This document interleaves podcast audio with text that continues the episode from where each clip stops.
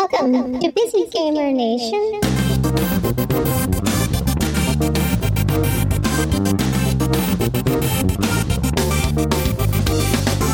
David Galindo, and this is our game Cook Serve Delicious 3. I'm a fan of the first one. I played it on Steam. I'm not a big PC player, Oh, but for some reason I just got hooked. I plugged in my Xbox controller and I found I could play it with that, and it was really addictive. Oh, I, for some reason I've resisted buying the second one, on, even though it's on console, but I'm going Yeah. to do it soon. I know. Oh, sure. But what is the deal with three? So three, we're going in a food truck direction. We're going to be taking a road trip across America, and it's the future. The second one was set in the future. The third one's even more future, and you're going to have a robot crew. Gonna That makes be- uh, things easier, right? Yeah, yeah, pretty much. They'll help you out, and they'll. It's more of a story-based game than the last two. An actual story mode? Yeah, it's going to be a campaign. There's going to be actual story with cutscenes and all that. Wow. But how long does it take to play through a campaign? Well, we're trying to make the campaign a little shorter so people can play through it quicker if it's a story, but the actual game will be much longer.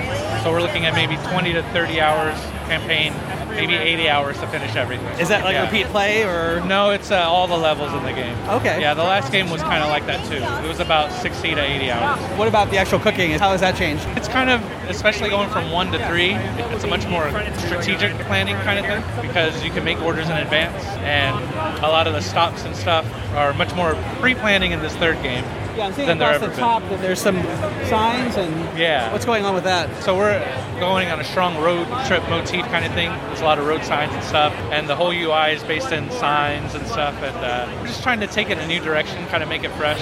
It is the third game, so we want to shake things up. Well, what's Uh, going on with the signs? Are you preparing orders in advance up there, or what's going on? Oh, I'm sorry. Yeah, you'll see the orders that are coming in for the next stop that you do, and then you can make them. so in the meantime, you're cooking on the left, and then you're also preparing on the top. That's right.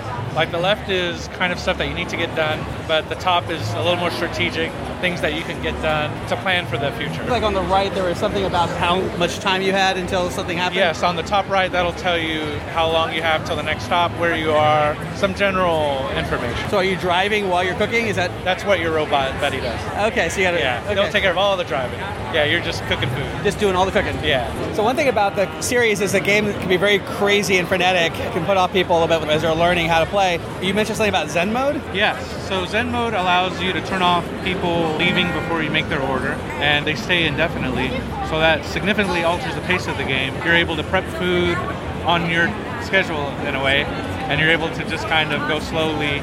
And it's a much more chill experience because it removes the element of quickly having to prep orders. Is that something you can do from the beginning of the game? Yeah, you can switch between standard and Zen anytime you want, and it's the same progress, the same campaign. All it does is change the rules. pretty Oh, much. nice. Is it just And under options or? As soon as you start a level, it'll ask you, would you like to play in standard mode or Zen mode? And then you can just go into it like that. And the only difference is Zen mode, you can't get gold medals, but you can get up to a silver medal in Zen mode. And all that does is you don't get quite as many rewards by not getting a gold, but it by no means hampers progression.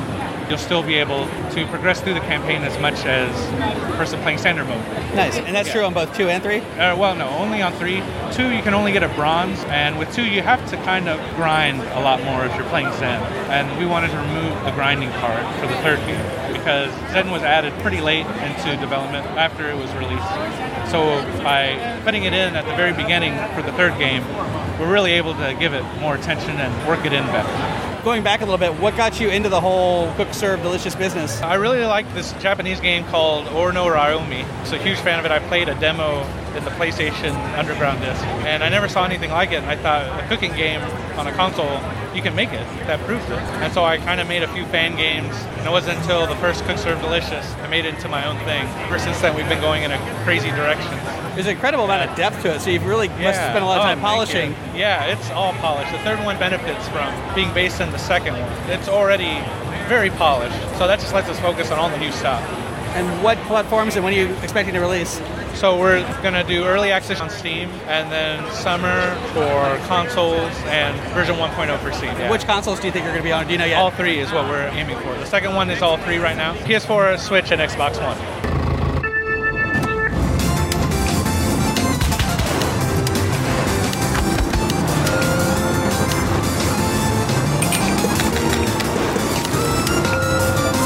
Find show notes, music credits, and other details at busygamernation.com whack podcast.